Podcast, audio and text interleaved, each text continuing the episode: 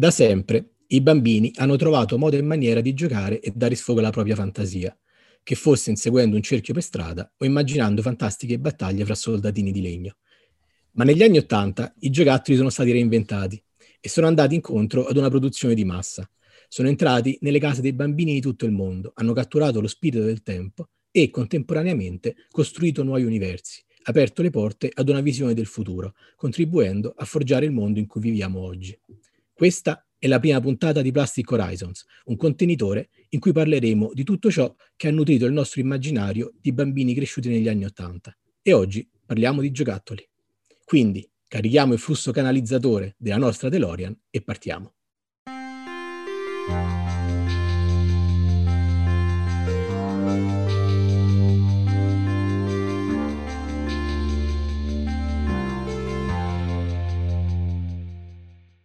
Buonasera e benvenuti, io sono Andrea e con me ci sono Alessandro. Ciao a tutti. Davide. Ciao a tutti. E l'ideatore del podcast, Luciano. Ciao. Oggi parliamo di giocattoli. Non siamo esperti, non siamo studiosi, ma siamo appassionati e come tali stileremo una classifica di quelli che secondo noi sono i giocattoli più iconici degli anni Ottanta. Ovviamente qualcosa rimarrà fuori, ma questa è la nostra personale visione. Iniziamo la nostra classifica con la quinta posizione. Incredibilmente troviamo una serie che probabilmente è stata una delle più amate negli anni Ottanta, ma che diciamo forse la preferita di nessuno di noi e quindi l'abbiamo relegata in quinta posizione. Luciano. Sì, questa è una classifica molto personale perché fondamentalmente Transformers sono stati forse il giocattolo che in Italia è stato quello più iconico degli anni Ottanta, quello che ha venduto di più, quello che poi successivamente ha dato vita a una serie di film e quello che tuttora vengono prodotti regolarmente nuovi pezzi, nuove serie ed è in continua evoluzione, segno che è un successo che non è mai finito. Allora, i Transformers nascono da una serie giapponese e nascono dal matrimonio della cultura giapponese con quella americana, quando diciamo ci sono questi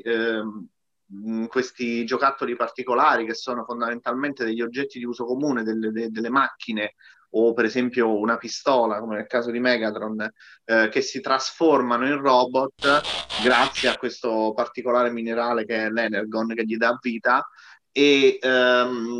e quindi nasce tutto da là, dalla passione giapponese per i robot che si sposa con il marketing americano. Dai Transformers nasce una serie a fumetto, poi la classica serie a cartone animato ed è fondamentalmente esplosione e sono fondamentalmente il giocattolo che forse ha segnato di più, è stato quello sicuramente che ha venduto di più in Italia.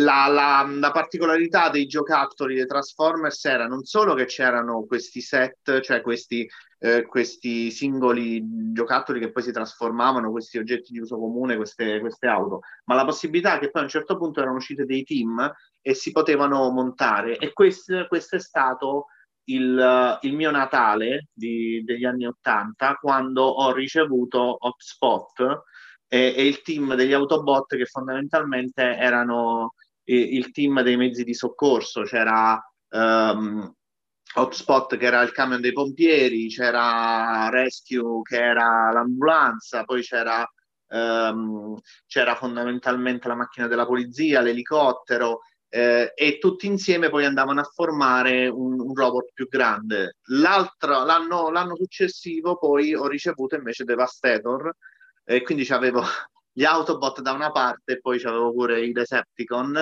che invece sono i mezzi di costruzione, la betoniera, la scavatrice, che insieme andavano a formare appunto Devastator.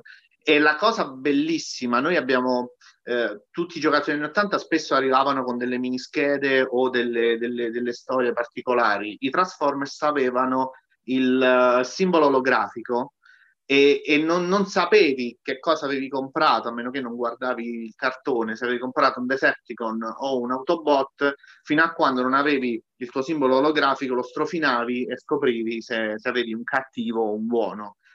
Io il primo cartone animato Hotspot per esempio non lo conoscevo, il primo Transformers che ho avuto, e per fortuna è stato un Autobot, solo che non li potevo far combattere con nessuno per un anno, quindi distruggevano le città dei Lego negli anni '80. Io mi lego a questa cosa che hai detto per chiedere subito a tutti voi, sia di Transformers e anche delle altre serie che parleremo. Allora, voi in generale eravate più per i buoni o per i cattivi? Allora, io per i buoni, ma per un semplice motivo, perché c'era Optimus Prime, che all'epoca chiamavamo Commander, che secondo me è l'Autobot, anzi il Transformers più bello in assoluto mai creato. Ma in generale questa cosa solo per i Transformers o in generale anche per altre serie di giocattoli tu eri più dalla parte dei buoni rispetto ai cattivi o appunto era solo per i Transformers? Ma no, penso, guarda, da piccolo sicuramente ero sempre dalla parte dei buoni sono stato. E poi crescendo, per quanto riguarda forse la linea dei G.I. Joe, ho cominciato ad apprezzare molto i Cobra. Io per quanto mi riguarda, sì, penso anch'io... I Transformers, diciamo che Optimus Prime aveva veramente un fascino incredibile, anche Bumblebee, quindi sì, alla fine ero per i buoni, anch'io i G.I. Joe cattivi, su altre serie forse più tendenzialmente verso i cattivi. Alessandro? Io sempre tendenzialmente verso i malvagi, solo l'unica eccezione veramente forse è stata per i Transformers, perché mi affascinavano di più i personaggi degli Autobot, sarà anche perché erano i più comuni, più anche se c'erano alcuni fra i Decepticon, per esempio Soundwave, che erano bellissimi. Soundwave era stupendo, sì, però i più comuni erano tutti Autobot, almeno quello che ricordo io. Poi io ho una conoscenza limitata ai primi, ai G1, poi io ancora tutt'oggi li chiamo con i nomi del cartone. Per me saranno sempre Pantera, Tigre, Lince. Gli Autobot mi piacevano di più dei Decepticon. E Luciano? Io, guarda, gli Autobot, il problema è che loro avevano questo capo carismatico che comunque batteva qualunque cosa. Secondo me tutti tifavano Autobot perché c'era Commander, che insomma, o Optimus Prime, come viene chiamato adesso, e che in realtà è solo originale, solo che in Italia lo chiamavamo Commander. Che comunque era carismatico, cosa che per un cartone animato, un giocattolo, cioè, è difficile che cavi, invece Commander ci riusciva. E devo dire che i nomi più fighi ce l'avevano invece Decepticon, c'era Starscream, a me è sempre piaciuto tantissimo, cioè, bellissimo. No, comunque questa cosa del carisma di Optimus Prime è particolare, perché se ci penso... Se penso anche ad altre serie a cartoni animati, anche non degli anni '80, per esempio, che ne so, i Cavalieri, molti buoni spesso, o comunque quello che è considerato il protagonista nei Cavalieri, per esempio Pegasus, spesso non hanno poi in realtà quel carisma apposta, perché sono i protagonisti annunciati, sono quelli perfettini, e quindi per questo spesso io, fra virgolette, tifavo per i malvagi. E in realtà in questo caso Optimus Prime, appunto, ha un carisma che... probabilmente era uno dei preferiti di tutti. Che vogliamo dire che il carisma era dovuto anche al mitico doppiaggio di Diego Reggente. Ah, vabbè, certo. Chiudiamo questa parentesi. Ma possiamo dire che, cioè, nel senso, adesso, tralasciando un secondo i giocattoli, la storia era tristissima, perché tipo Cybertron è un mondo devastato dalla guerra e tipo hanno distrutto tutti gli Autobot, e questi Autobot sono scappati fondamentalmente, sono gli unici rimasti, sono in fuga, e cioè, era una storia terribile, dove i cattivi vincevano fondamentalmente, desolante proprio. E vorrei aggiungere che, diciamo, a differenza forse delle altre serie di cui parleremo, i Transformers forse sono una serie che più si è saputa rinnovare nel corso degli anni, non solo attraverso i giocattoli, ma anche attraverso, appunto, film, cartoni animati, cercando, diciamo, di stare al passo coi tempi, e probabilmente rispetto ad altre serie di cui parleremo dopo, per molti bambini di oggi i Transformers sono comunque una cosa, fra virgolette, attuale. Io, a parte i film che penso conosciamo tutti, poi a chi piacciono, a chi meno, io ricordo per esempio una serie animata di pochi anni fa, Prime si chiamava, se non ricordo male, con un tipo di animazione molto moderna. A me piacque veramente tanto, e quindi immagino che anche un bambino di oggi, insomma, vede i film, vede i cartoni animati fatti in un certo livello e va a cercare poi in giocattoli, cosa che non è successa per altre serie degli anni nostri, diciamo. Tornando ai giocattoli, io la cosa mi ricordo con più piacere, non so voi, ma erano i tarocchi di Transformers. Ci hanno avuto una serie di tarocchi impressionanti Transformers negli anni 80. Quello è vero, forse è stato uno dei giocattoli, forse il suo successo è derivato anche dal fatto che c'era la possibilità appunto di che ne facevano tanti di questi tarocchi e quindi li trovavi dappertutto, in ogni mercatino, in ogni cosa. Cioè, sì, comunque le persone sapevano che cos'era un Transformers. Sì, sì. Poi uscirono i GoBots, non so se vi ricordate, della Tonka, che erano sempre simili, poi uscì pure il cartone animato. I GoBots, vi ricordate? Come no? Vogliamo menzionare poi la serie Masterpiece, che sono la versione moderna con il look della prima serie di cartoni.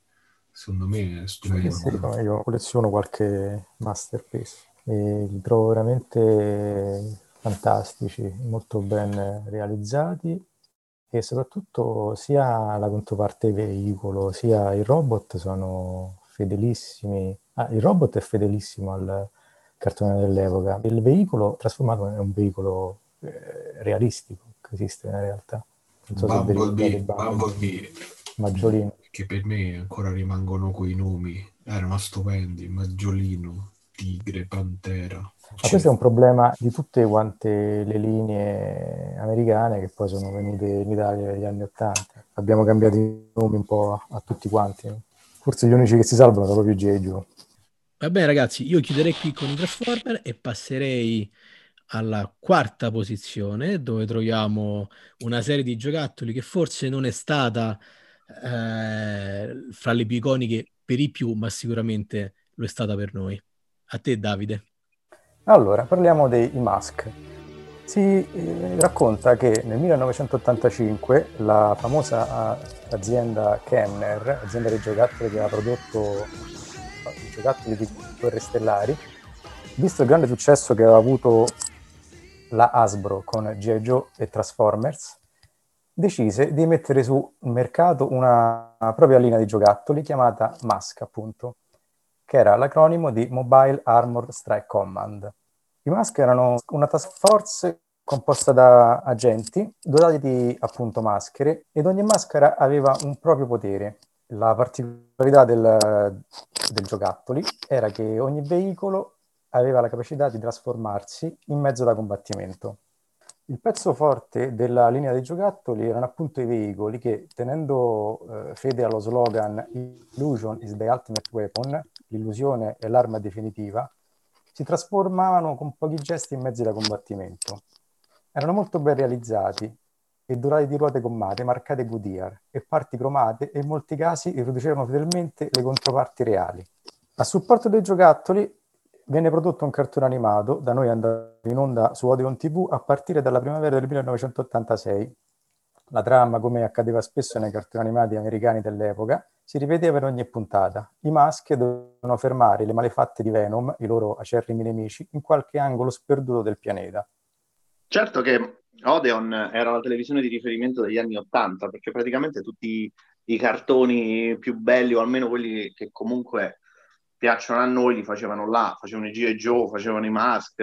Poi i Mask era bellissimo perché oltre ad essere simile ai G.I. Joe in tante cose, avevano questi mezzi che si trasformavano, quindi erano una specie di incrocio tra G.I. Joe e Transformers, e io tipo quella base me la sognavo la notte quando ero bambino.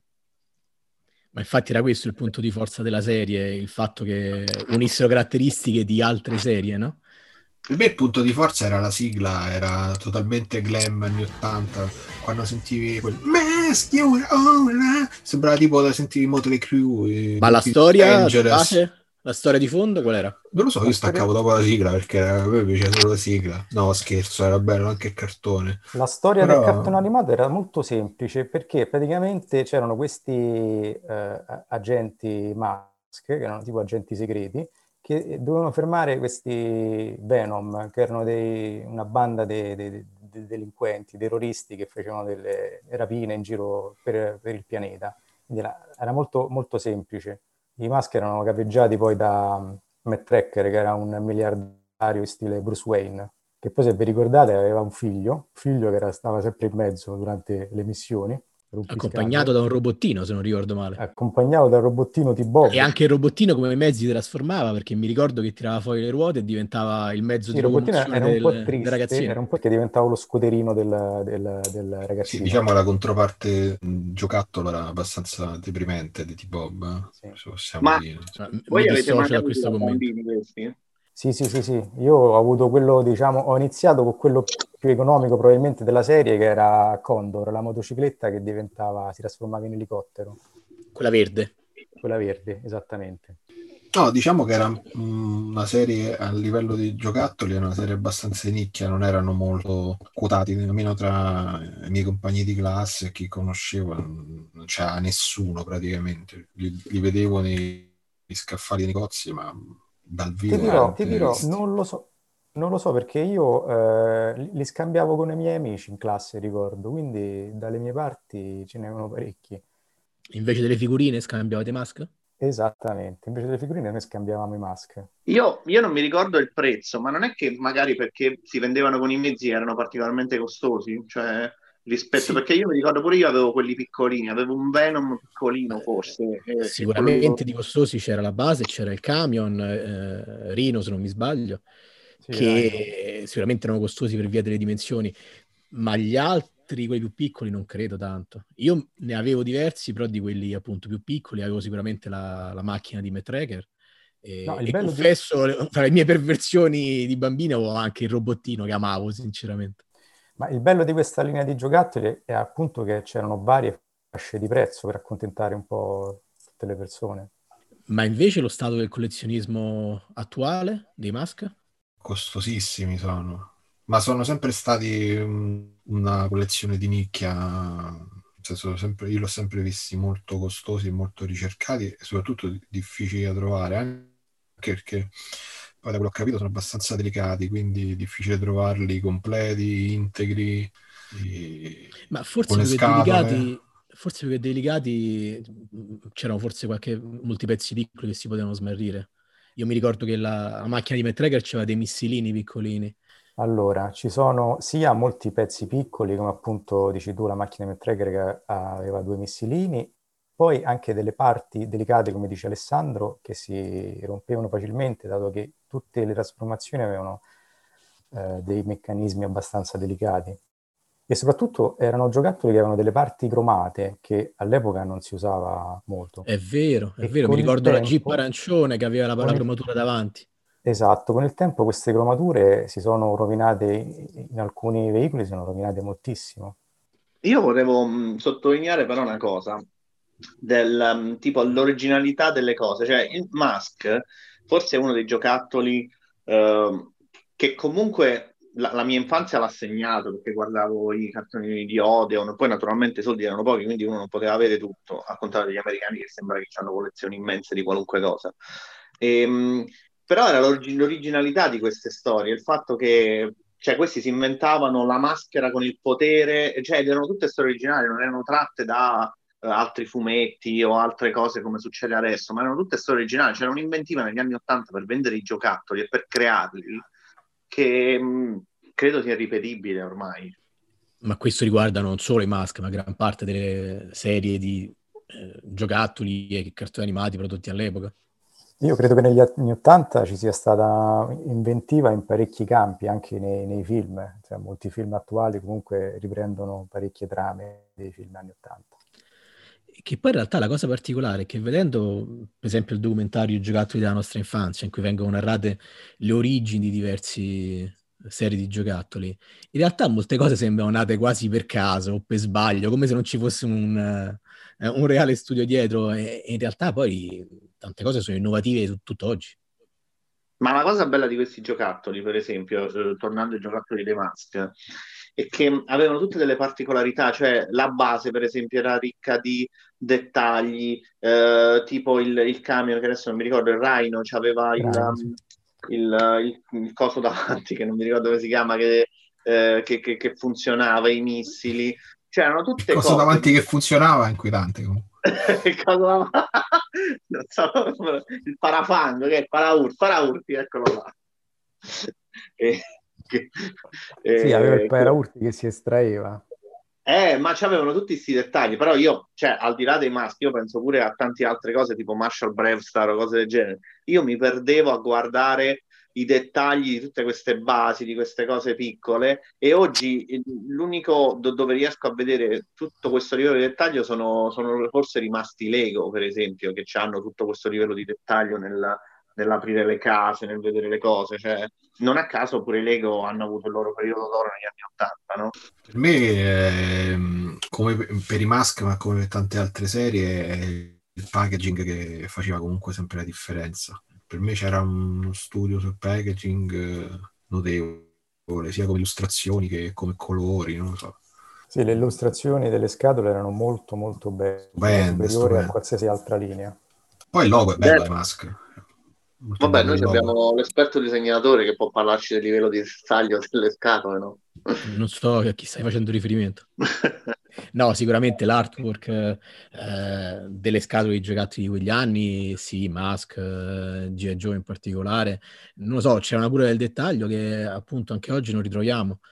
Anzi, stiamo assistendo con alcune serie di giocattoli al rifacimento, ad alcune linee retro, che anche nelle scatole rendono omaggio agli illustratori del tempo, perché evidentemente hanno fatto un lavoro eccellente e che ha contribuito non poco, secondo me, a nutrire il nostro immaginario. Un'altra cosa che noi abbiamo perso in questi periodi moderni, che adesso sto guardando i nostri appunti, sono i cataloghi. Io non riesco più a vedere i cataloghi di giocattoli così fatti bene, cioè con dei mini diorama, con tutti i dettagli, e noi da bambini qua sopra ci sbavavamo fondamentalmente.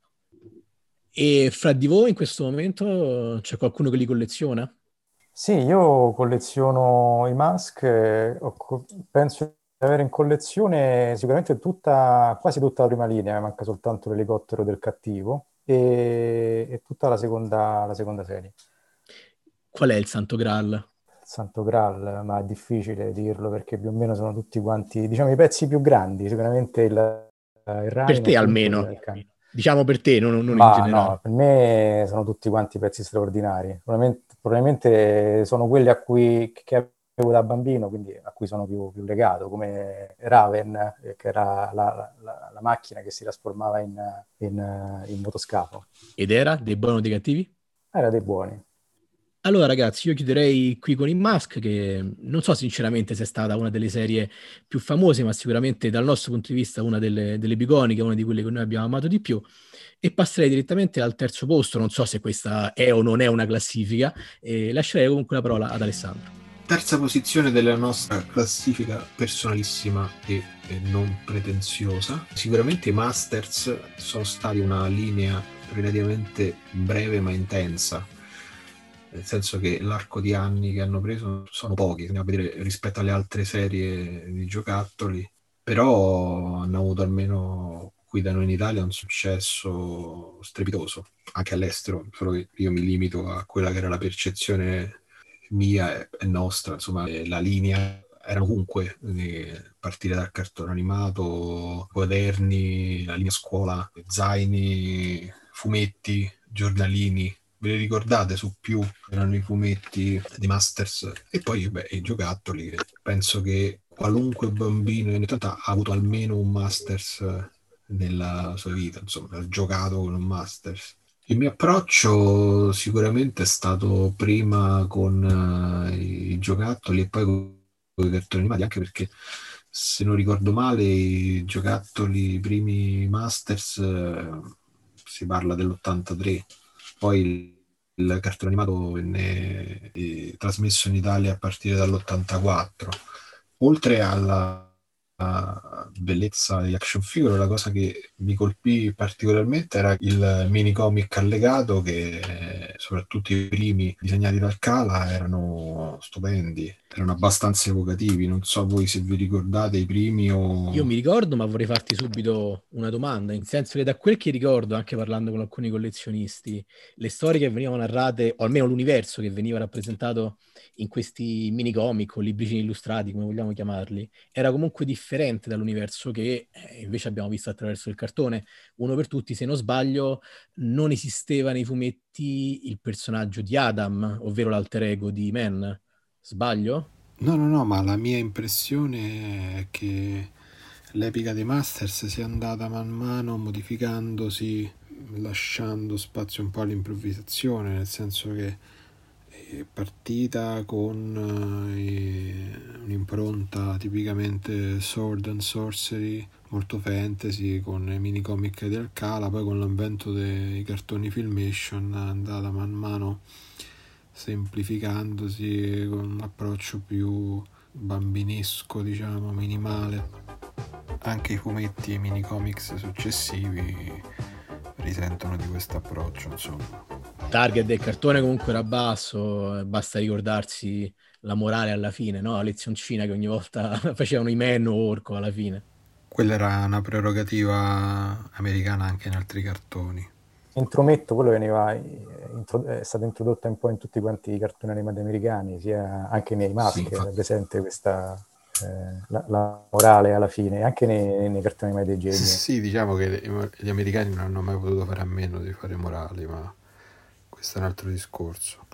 No, comunque, a parte tutto, a me i cartoni animati Filmation piacevano parecchio, avevano bei colori, belle animazioni. Certo, anche adesso ogni tanto mi fa piacere rivederli, certo le storie erano un po' minimali, però non ci dimentichiamo che erano cartoni animati per bambini alla fine. Giustamente. Ma invece, scusate, il cartone animato dei Masters vi fa l'effetto soporifero di quello dei G.I. Joe? È quello che stavo per dire, nel senso, secondo me quello dei Masters è uno di quelli che risente di più degli anni che sono passati. Risente? Sì, vabbè, io non sono un caso a parte perché io mi addormento dopo 5 minuti di qualsiasi cartone animato, quindi allora, io devo dire che per quanto riguarda l'animazione Filmation, io la preferisco, ma di molto a quella dei G.I. Joe, ad esempio. I cartoni dei G.I. Joe li trovo molto più invecchiati rispetto al cartone dei Masters. C'avevano uno stile particolare. Quello dei G.I. Joe lo trovi più invecchiato? Sì, quello dei G.I. Joe lo trovo più invecchiato rispetto al cartone dei Masters, ma per quanto riguarda... Parli di storia o parli di... Parlo di animazione, perché le storie sono abbastanza invecchiate in entrambi i generi. Sì, però ci sono per esempio le prime miniserie di G.I. Joe e alcune puntate che secondo me rimangono tutt'oggi di un buon livello, e mentre invece probabilmente il livello medio di quelli dei Masters, almeno secondo il mio personale avviso, è appunto per un target più basso. Io sono d'accordo con Andrea, la prima soprattutto miniserie di G.I. Joe è un'animazione molto alta, vale ancora adesso. Però in tutto questo noi ci stiamo allontanando dal nostro tema, qua dobbiamo parlare di giocattoli. State spoilerando. Quindi, State spoilerando. No, non sto spoilerando. Volevo tornare invece in ambito giocattoli e sapere un attimo da voi cos'è che vi ha colpito all'epoca dei giocattoli dei Masters, o quali sono i pezzi più iconici, i pezzi che sono diventati negli anni nel mondo del collezionismo i più ricercati. Ma secondo me i Masters erano tutto. Cioè, nel senso... avevi questi... D'altronde si chiamavano Masters of the Universe. No, ma cioè, erano belli personaggi, perché vedevi tutti questi personaggi grossi, muscolosi, che erano molto anche l'immagine degli anni '80, se vi ricordate i film, Schwarzenegger, tutte queste cose così. E poi c'avevano, oltre ad essere molto colorati, quindi per un bambino li attiravano, poi c'era questa storia... strana, perché appunto i Masters nascono da una specie di errore sui giocattoli di Star Wars, nel senso che chi doveva fare i Masters ha rifiutato di fare giocattoli di Star Wars, e poi sono rimasti e ha detto ci serve una serie ambientata nell'universo, e quindi cavalcano quel genere che più gli anni 80 e fine anni 70 di quei film di fantascienza, come dire, con grande fantasia, dove ci stavano un po' cavalieri, cose del genere. Noi sappiamo per esempio che in Star Wars ci sono i cavalieri, quindi ricalca un po' anche il genere fantasy, mentre Star Trek richiamava il genere western, perché c'erano questi tre, che erano le tre icone di Star Trek, che scendevano sui vari pianeti come se andassero in ogni città del West degli Stati Uniti, e quindi richiamano molto quella cosa là. Cioè, per un bambino erano una cosa... E poi soprattutto erano indistruttibili, o almeno... Vabbè, io sono riuscito a distruggere i Men, però dovevano durare all'impatto, insomma, che spesso uno faceva quando era piccolino. Beh, a livello costruttivo che sono robusti. I giocattoli erano abbastanza robusti, ma perché avevano anche pochissimi snodi rispetto ad altri giocattoli. Anche questo è vero, bei ciocconi erano. Sì, esatto, erano dei bei ciocconi. Una cosa che mi ha particolarmente colpito... Però io He-Man l'ho distrutto, Vabbè, c'è chi ci giocava a biliardino, io mi ricordo, quindi... Quello... Io c'era un matto che conoscevo io che metteva i petardi sotto i giocattoli e li faceva esplodere, cioè l'ho sempre odiato quello. L'abbiamo avuto tutti un amico così, il piromane dei giocattoli. Vabbè, quello è successo anche a me con un G.I. Joe, però insomma va bene. No, io invece quello che volevo dire rispetto ai giocattoli, diciamo, io non sono stato un amante di Masters, anche se ovviamente qualcuno ce l'avevo.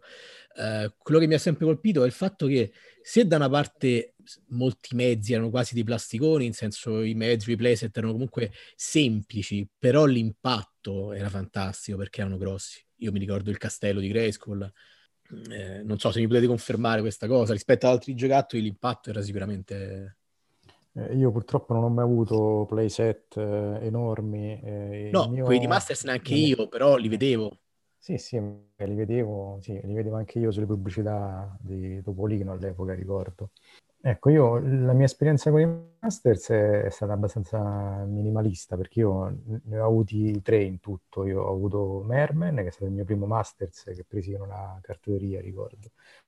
Poi Skeletor e Meneface, ma io giocavo molto con il vicino, il mio vicino di casa ne aveva veramente tanti, io andavo a casa sua a giocare con i Masters, questo ricordo.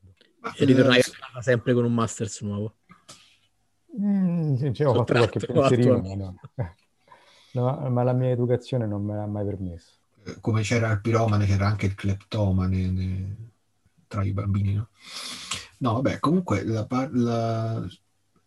per essere ripetitivo, ma secondo me la cosa più affascinante erano le scatole, soprattutto dei veicoli, dei playset, perché poi alla fine, per esempio, Castello Grayskull, sì, è iconico... Tu parli dei disegni che c'erano sulle confezioni? Sì, nel senso, cioè, allora, distinguiamo il playset in sé, poi se vai a vedere Castello Grayskull è sì iconico, però è un plastico, iconico, i cartoncini, gli adesivi, i 4 accessori, cioè, almeno personalmente l'impatto fu deludente con il preset. Non ce l'ho avuto io, non ce l'aveva un mio amico. Nel senso, l'impatto abbastanza... una volta preso in età adulta, intendi? Sì. No, proprio ai tempi. Tempi. Mi ha un po' deluso, nel senso, cioè, era più l'iconicità data dai spot televisivi stupendi, da quella confezione con quell'illustrazione magnifica. Poi quello dicevo un po' prima, che alla fine erano semplici come... Ma posso dire una cosa, Alessandro? Ma forse sei deluso vedendoli con gli occhi di adesso? Io ricordo di non essere mai stato deluso all'epoca da un giocattolo. Forse sarà stata una mia... cioè, ero particolare io, ma mi ricordo quando... cioè, nel senso, vedevo gli spot, era un preset che desideravo tantissimo, vedevo la scatola al negozio, sembrava una cosa meravigliosa, poi alla fine, quando l'ho visto dal vivo, era abbastanza, mi ricordo una delusione, cioè, nel senso, era abbastanza minimale, alla fine un plasticone, poco dettagliato, cosa andiamo a vedere, soprattutto agli interni. Però c'aveva quel packaging, quella scatola, quell'illustrazione che facevano metà, che secondo me hanno fatto metà dell'iconicità del playset stesso. Oltre all'animazione del cartone, quando lui dice per il potere di Grayskull, quella è comunque una cosa iconica, penso che è rimasta. Sì, certo. Certo.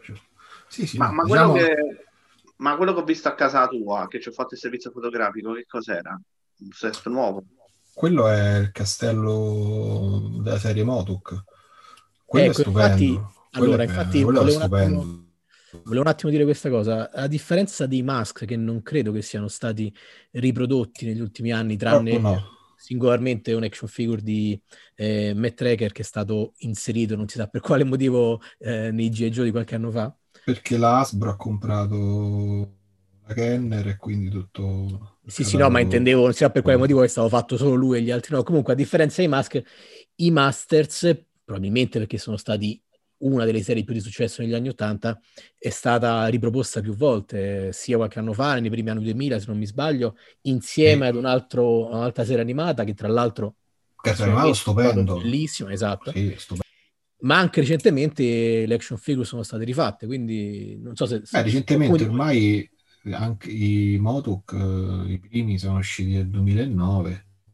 Ma adesso serie... ci sono anche gli Origins, no? Sì, no, quella è una nuova riproposizione dei Masters con, diciamo, che mescola il look vintage con a cui hanno aggiunto le articolazioni sostanzialmente. Qui stiamo parlando degli Origins. Quindi, gli Origins, la linea che diceva Luciano che ha visto il Castello Grayskull è la linea dei Classics che è stata lanciata da Mattel nel 2009 ed è durata fino al 2015 mi pare, poi è passata per qualche anno la Super 7. E quelli secondo me la linea stupenda, cioè proprio a livello di costruzione, di action figure, di snodabilità, di sculpt eccezionale, di accessori, e poi hanno fatto personaggi mai visti prima, personaggi presi dai cartoni, diciamo, che hanno anche un po' esagerato nella linea Modoc, nel senso che sì, hanno rifatto tutti i personaggi vintage ma hanno inserito una miriade di personaggi moderni, poco anche avevano a che fare con il mondo Masters. Ma sono quelli più richiesti. Ma sono quelli più richiesti cioè, nel senso, sono stati i personaggi più richiesti dai fan poi. Comunque, per esempio, la linea Filmation è stupenda. Sì, poi io mi riferivo anche ai personaggi creati da Toy Guru, che all'epoca che cos'era il responsabile della linea Motuk. Essendo alla fine una linea abbastanza vasta, ovviamente ci sarà qualcosa che ha inserito personaggi anche creati da lui, mi sembra. Sì, se ne ha fatto, a parte si è messo il volto su una Palace Guards, poi ha fatto Spector, non mi ricordo, The Mighty Spector, non mi ricordo come si chiamava. Mighty Spector, sì, esatto. Sì. Era un personaggio. Comunque, a parte qualche orrore, la linea Modoc è la linea più completa, più bella fatta da Mattel per i Masters, secondo me. Invece, recentemente ho visto delle foto di un'enorme Snake Mountain. Quella prodotta da chi?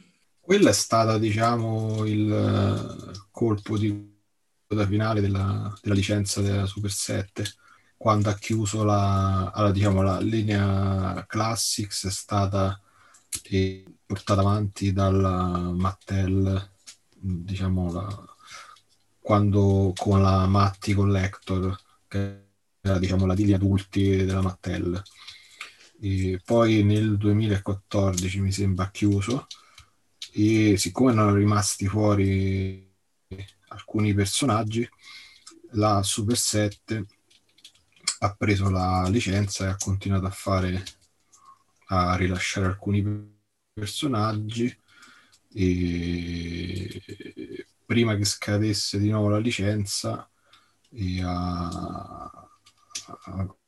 ha lanciato anche il pre-order della Snake Mountain, che poi all'inizio doveva uscire per la Mattel, ma poi non se ne è fatto più niente. La Super 7 ha apparentemente continuato il progetto della Mattel e ha lanciato il preordine, che è stato distribuito proprio questo Natale. Sono stati spediti questo Natale, dopo un anno dal lancio del preordine. Io volevo aggiungere... io volevo aggiungere che i Masters alla fine si sono fatti, cioè sono veramente una specie di libro dei ricordi o degli anni 80, perché poi hanno fatto tutte le mode degli anni 80, anche la moda per esempio dei personaggi fosforescenti, che hanno riprodotto poi varie serie di giocattoli. Io mi ricordo soprattutto era Skeletor fosforescente. Scareglow, uno dei personaggi più belli della linea Masters, che è uno poi dei dell'ultima serie uscita negli anni 80, che vero, tra l'altro è uno dei più costosi da recuperare oggi. Riallacciandomi a questo discorso, infatti sì, inserirono nella linea anche lo slime, mi sembra, che poi andava parecchio negli anni. Lo slime pit. Ricordate la pubblicità col mocciolo giallo che cadeva su Spycore? Su Spycore. In quegli anni lo slime lo trovi dappertutto, anche nelle patatine forse. È vero, sì. Ma le manine appiccicose di Manone, tutta roba rigorosamente tossica. Ovviamente. Ma la cosa bella era che all'epoca veramente bastava poco e ti veniva la meraviglia. C'erano quali erano le micromachine che cambiavano colore, oppure quelle altre macchinine che tipo se le lavavi diventavano di un altro colore, oppure se le mettevi al sole cambiavano. Devo dire, è molto personale questa cosa, perché per esempio nei vari linee di giocattoli non ho mai amato queste tipologie, quelli che cambiano colore, quelli che sparano le luci. Io amavo sinceramente più le versioni semplici. Ma perché tu sei rimasto scottato dal periodo buio dei G.I. Joe? Non spoilerare. Come ho chiesto prima a Davide riguardo ai Mask, lo chiedo a te: qual è il tuo santo graal dei Masters? Non ho un particolare santo graal. Se devo andare a gusto personale, quello che da bambino volevi tanto, non hai mai avuto e poi hai recuperato.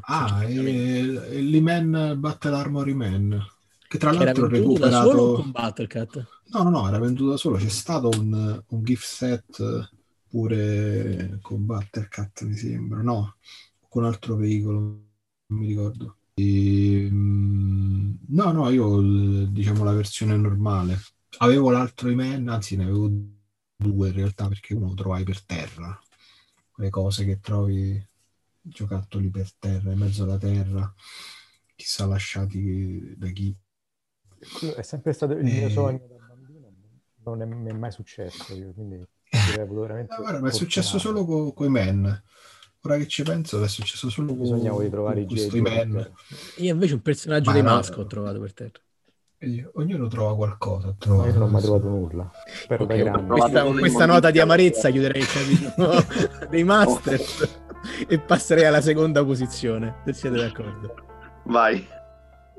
Allora, per parlare della seconda posizione facciamo un salto nelle campagne danesi, in un paese di nome Billund, dove un falegname che prima costruiva abitazioni e arredi interni, in seguito a una serie di vicissitudini, piano piano riconvertirà la sua azienda in un'azienda di giocattoli che prenderanno negli anni il nome Lego, che vuol dire, dal danese, dall'unione di due parole danesi, vuol dire gioca bene, e che, anche se appunto nasce diversi decenni prima, dal mio punto di vista raggiunge il suo apice proprio negli anni 80, in realtà sul finire degli anni 70, dove anni in cui hanno vita due di quelle che secondo me sono le serie più iconiche, ovvero i Sette Spaziali e Fabuland, ovviamente per un target più basso e diciamo i predecessori del moderno duplo, e i Set Spaziali.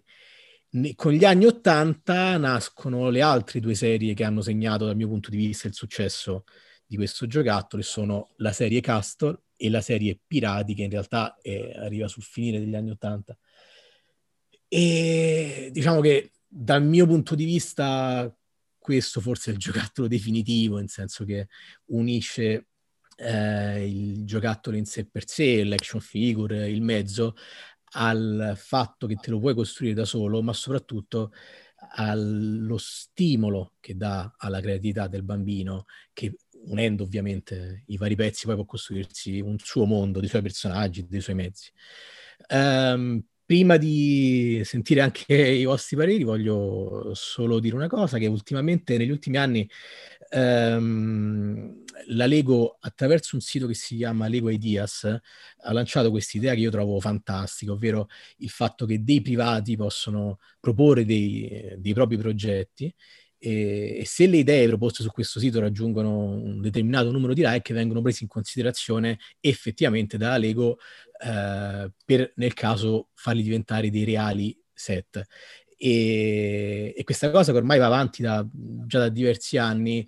Da Lego Idea sono usciti alcuni dei set più belli negli ultimi anni, e proprio recentemente è uscito I Pirati di Barracuda Bay, che rende omaggio appunto a una delle serie iconiche degli anni '80, come dicevo prima, quella dei pirati. Chiudo questa piccola introduzione dicendo che io da bambino amavo soprattutto la parte più creativa, cioè comprare il set ma poi smontarlo per costruire dei mondi miei, ma per mischiarlo ad altri giocattoli. E quindi costruivo magari i mezzi o i mondi in cui far vivere i Mask, i G.I. Joe, i Masters. E quindi chiudo facendo a voi questa domanda. Voi da bambini mischiavate le varie serie di giocattoli, o eravate come alcuni puristi che dicono che le serie non si mischiano mai? Presente. Io... Purista. Ma in realtà sai che non mi ricordo. Io molto. Mischiavo, cacchio. Io mischiavo, cioè, perché fondamentalmente noi non potevamo avere tutto, soprattutto per esempio a me piacevano tantissimo i G.I. Joe o altre cose, e io non potevo avere i mezzi dei G.I. Joe. Allora li costruivo con i Lego e quindi compensavo il fatto di non avere delle cose e li costruivo. Esattamente come facevo io. Io però volevo dire, scusami se devi dire tu qualcosa, Alessandro. No, ok. Io volevo dire che i Lego, come tutti i giocattoli di cui stiamo parlando, alcuni nascono proprio negli anni '80, altri negli anni '80 hanno quella che è la loro preparazione per diventare qualcosa di più, perché fondamentalmente i set più belli dei Lego secondo me escono agli inizi degli anni '90, che sono per esempio quelli dei pirati che tu hai di cui tu hai parlato. Ma infatti allora i pirati, come dicevo, nascono in realtà proprio alla fine degli anni '80, intorno all'89, che poi è stata un'annata bellissima con l'89, perché hanno cominciato a lanciare i set più belli, quelli che poi sono diventati iconici. E per esempio Lego Castle, i set più belli escono fine anni 80, inizio anni 90, però i primi semi li cominciano a lanciare già all'inizio degli anni 80, quando cominciano a uscire i primi castelli, quando inizia a costruirsi la serie. Per esempio Lego Spazio, che ci sono questi personaggi che poi sono diventati iconici, che escono anche nel film, questi qui quelli là con tutti rossi, blu, con il caschetto. Ma sono alla fine sono quelli più iconici, se per vedere, quindi... Parlo sia di Lego City, di Lego Spazio e Lego, soprattutto i Lego Castle. Ma quelli spaziali bellissimi, le basette lunari, cioè erano stupendi. Allora, c'è una cosa che io trovo fantastica, ovvero che negli anni sicuramente sono cambiate delle cose, sono cambiate gli stili di alcuni set, sono cambiati anche alcuni colori. Però la cosa fantastica dei Lego è che tu puoi prendere i Lego degli anni 70, 80 e mischiarli con quelli di oggi, è lo stesso giocattolo. È il sistema. Esattamente, è il sistema. Il Lego è eterno, come Hokuto, sono eterni. Ma infatti la cosa bella era proprio per esempio che i Lego City, chi ha cominciato a costruirsi la sua città avuto la possibilità di cominciare a fare negli anni 80, ancora adesso sta ancora finendo da costruire. ma da tipo 14 stazioni della polizia, 20 stazioni dei pompieri, perché poi negli anni ne hanno fatto proprio delle cose dedicate ai pompieri, per esempio, e quindi è una città che ci sono 20 abitanti e 400 pompieri, per esempio. Lo sapete che le minifigure in realtà sono state introdotte in epoca abbastanza tarda, diciamo? Sì, così, guarda, era nel 78? Nel 78, esattamente. Come le conosciamo oggi nel 78. Ho studiato, hai visto? Avrei una domanda da fare ad Andrea. Invece i Fabuland, quando sono stati creati? Ah, bellissimi. I Fabuland parliamo sempre di fine anni 70. Col faccia da porco. Credo siano stati i miei primi Lego, ed ero innamoratissimo di questi. Io ero e sono tuttora innamoratissimo, sono bellissimi. Parliamo, per quei pochi penso che non lo sanno, di personaggi che sono leggermente più grossi delle minifigure normali e hanno delle teste di animali. Col capoccione, da pecora, da maiale, poi che c'è? C'era il cavallo, c'era l'orso, c'era il cane. Ah, stupendi, io avevo il carretto dei gelati. Ma sono abbastanza rari adesso e costosi da trovare? Ma sì, diciamo l'US si trovano a prezzi decenti con la scatola. lo si trova quanto vuoi, soprattutto i personaggi. Alcuni set sinceramente chiusi raggiungono buoni prezzi, buoni in senso negativo. E invece la serie dei castelli, il castello giallo, ne vogliamo parlare? Il castello giallo castello io giallo. Trovo bellissimo ed è proprio iconico. In realtà credo che sia giallo perché all'epoca non lo si poteva fare del colore classico, grigio, credo proprio perché ricordava troppo elementi guerreschi. Di corsa al ponte elevatoio. All'epoca ci fosse una campagna contro i giocattoli troppo violenti. Il castello giallo è uscito successivamente ai castelli grigi, o ricordo male. No, è il primo castello. È il primo castello. Io comunque rimango dalla mia idea, I Lego degli anni 80 non c'avevano la visiera, Quelli che guidavano le moto si prendevano tutte le mosche in faccia. Beh, era realistico. Se tu pensi che neanche la cintura di sicurezza era obbligatoria, era in linea con le abitudini degli anni. Ma che poi è strano, perché se voi guardate i Lego Cast ce l'avevano la visiera, quindi non capisco perché era così difficile fare c'avevano la visiera. Gli elmi, perché c'erano gli elmi, dovevano fare i cavalieri. Ma poi ce la vede il castello giallo? No, 375. Purtroppo io non ho avuto nessun castello, purtroppo. Però ricordo che ho sempre desiderato il castello dei leoni, qual era quello grande? Avventure medievali da costruire e collezionare. In realtà sto vedendo il castello giallo, è anche questo è leggermente antecedente agli anni 80 perché è del 78. Mentre quelli grigi, che probabilmente sono quelli, io ho uno di quelli grigi, avevo da bambino uno di quelli grigi, lì siamo già negli anni 80. Allora, c'erano due tipi di castello, c'era quello grigio che era quello del falco, cioè del corvo, mi sa che si chiamava. E allora poi nell'84 c'era il King's Castle e il Knight's Castle. Era quello giallo, no? No, quello è del 78 e si chiama Yellow Castle. E tra l'altro in dei piccoli set, sempre sul fine degli anni 70, quindi parliamo del 79, comparivano già i cavalli, ma ancora non erano, non avevano il loro stampo, diciamo. I cavalli erano costruiti con i pezzi Lego. Ma infatti questa cosa era bellissima, perché poi avevano uno stampo proprio loro, cioè i cavalli successivi. Invece quelli là erano proprio più belli. C'è un'altra serie di cui abbiamo parlato e che sicuramente negli anni 80 è stata molto diffusa ed è Technic. No, erano troppo avanzati per me. I Technic hanno introdotto anche questa cosa dei motori, delle parti motorizzate e quindi di poter costruire dei giocattoli e poi animarli, farli muovere, delle macchine fondamentalmente. Io delle Lego Technic ricordo con piacere i personaggi che poi mi sa che sono durati per poco tempo. I personaggi erano bellissimi, alti più o meno una decina di centimetri. Esatto, ed erano tutti articolati. Esattamente. Hanno avuto vita breve, mi ricordo comunque. Sì, e tuttora nelle serie attuali Technic non ci sono, non sono presenti. Comunque a me i Lego Technic non piacevano tantissimo perché appunto erano troppo Technic, io volevo più giocare. Noi siamo più terra-terra, noi esatto. Ci piaceva la stazione di polizia, il carretto dei gelati con l'omino con la testa di porco, eccetera. No, io sicuramente serie Castelli e serie Pirati erano le mie preferite, però trovando i miei vecchi giocattoli ho scoperto che avevo veramente tanti Technic, non me ne spiego sinceramente la ragione, però ne avevo veramente tanti. Te li regalavano a tua insaputa un po'. Ma guarda, allora, fra i miei Lego qualcosa di strano è successo, perché mi sono ritrovato dei Lego, penso, degli anni 60, e io sono nato quasi un ventennio dopo, e a detta di mia madre non vengono da parenti o amici, sono tutte cose che mi sono state comprate, quindi non lo so cosa è successo, sinceramente. Forse sono riportati dagli alieni, dai Lego spaziali, missione sulla Luna. O magari più semplicemente nei negozi di giocattoli italiani si trovavano ancora le serie degli anni 60. Sì, qualche rimanenza di magazzino probabilmente. Fondo di magazzino. Probabilmente per andare a risparmio mi prendevano questi, quelli che finivano nelle ceste dei giocattoli che non comprava nessuno ormai. Un nero di magazzino, cioè, anni 60 sono 20 anni prima. Quindi praticamente a te regalavano i giocattoli brutti. Ti ringrazio per mettere in evidenza questo particolare. Comunque i Lego City di allora sono secondo me sono ancora imbattuti.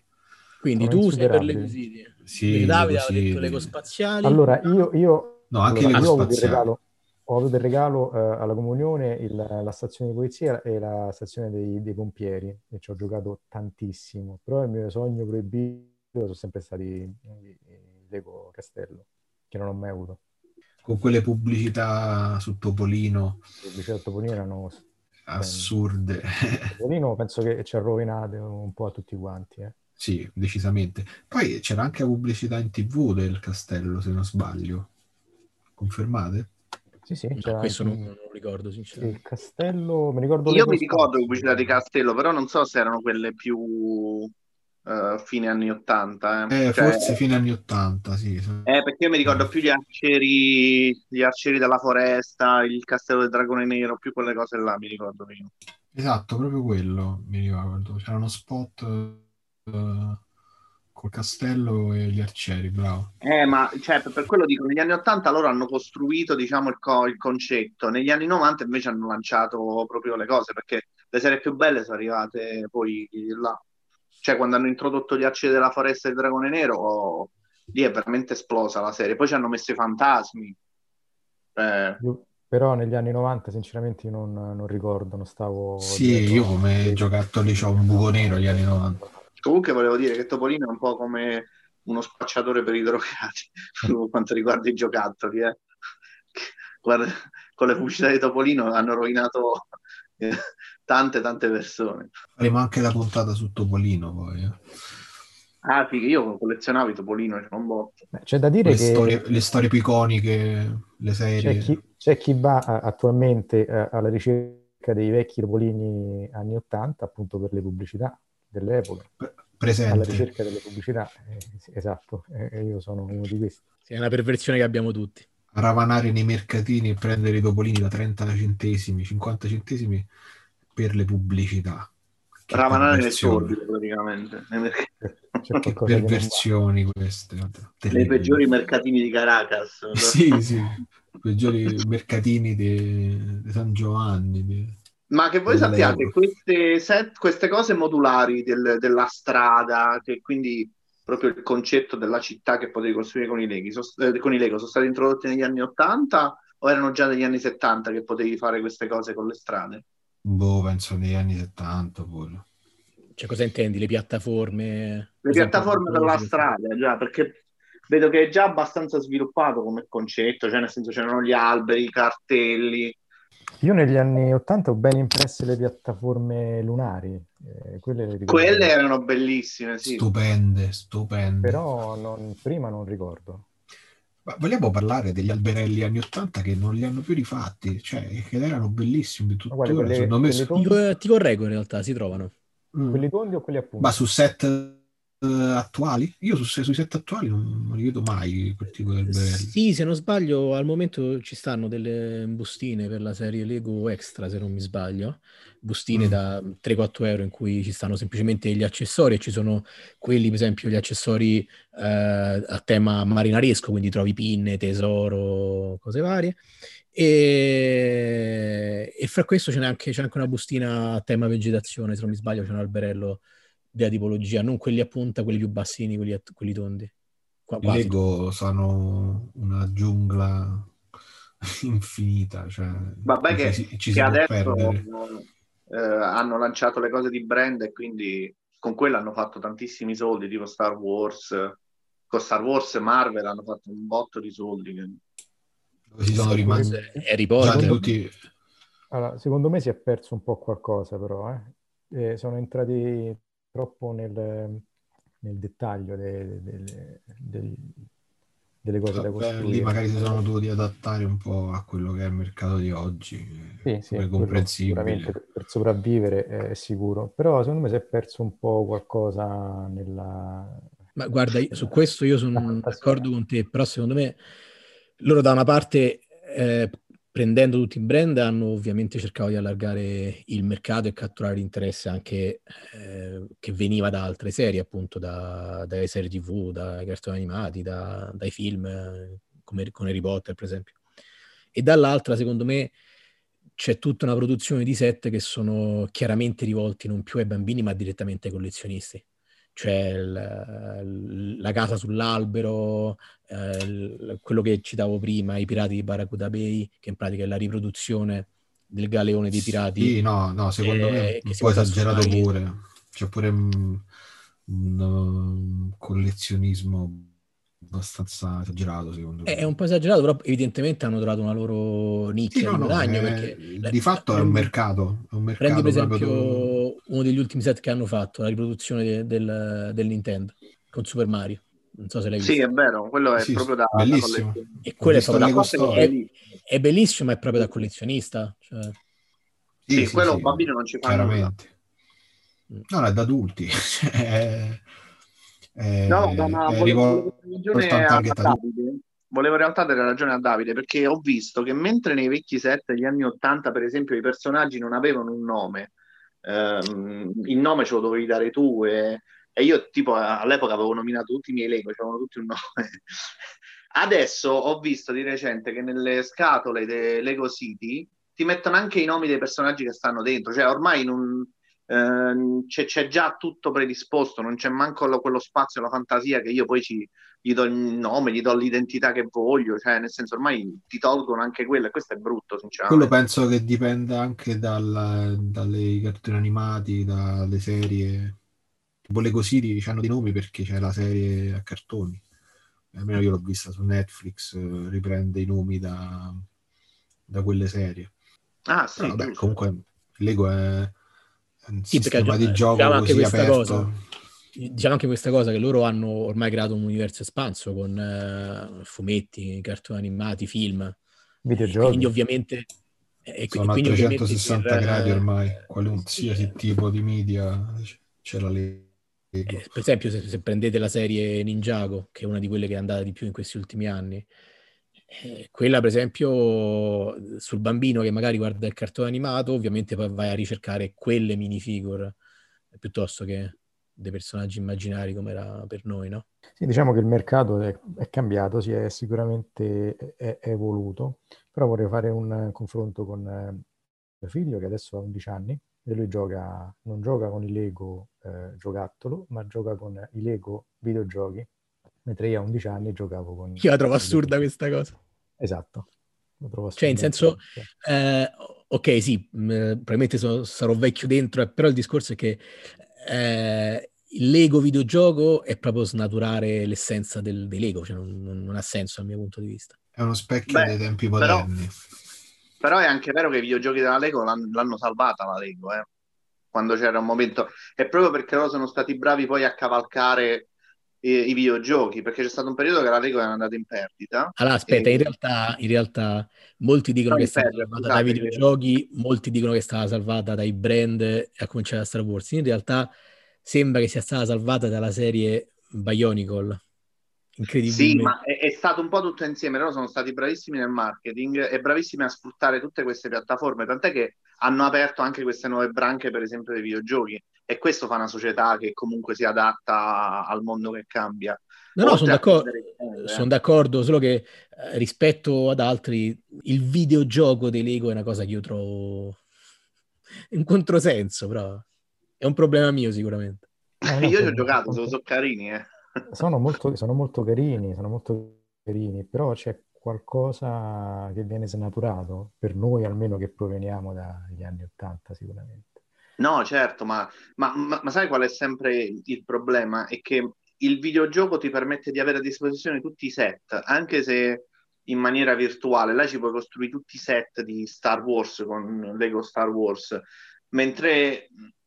al contrario li devi comprare. Un videogioco normale di Lego costa 50 euro, un set singolo di Star Wars, quelli piccolini, costa 30, quindi non parliamo del Millennium Falcon che è proprio roba da collezione. Ma infatti diciamo anche questa cioè, è un'ulteriore conferma del fatto che ormai si rivolgono quasi più a un pubblico di adulti o di collezionisti, perché hanno dei prezzi che per un bambino sono impensabili, cioè un genitore non credo che va a comprare un Millennium Falcon. Ma guarda che loro nel marketing lo dicono adult welcome, cioè proprio loro lo sanno, hanno proprio dedicato una linea perché...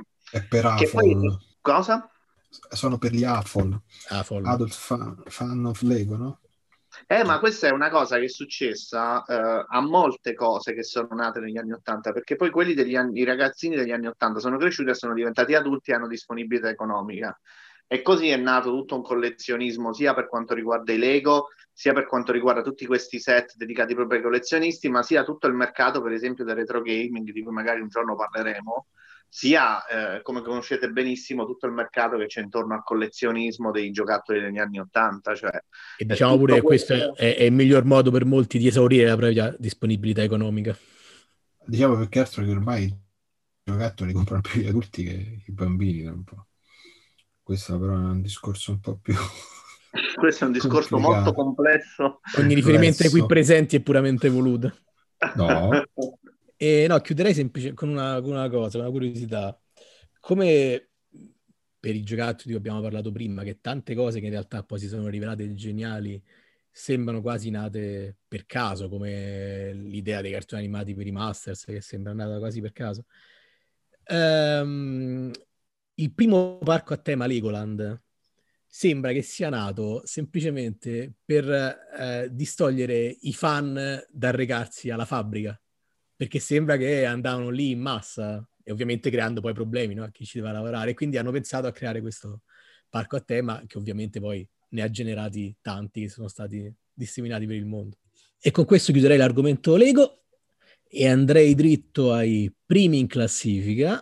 E prima di lasciare la parola a Luciano che ce ne parlerà, devo dire che noi in questo caso siamo di parte, perché questa è la serie di giocattoli che amiamo di più ed è quella che come collezionisti ci ha unito e ci ha fatto conoscere. Luciano, di chi stiamo parlando? Parliamo dei G.I. Joe.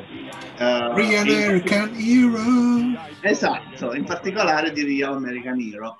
Perché fondamentalmente i G.I. Joe in realtà non nascono negli anni '80, nascono molto prima ed erano dei bambolotti simili a Big Jim e riproducevano le varie armi americane.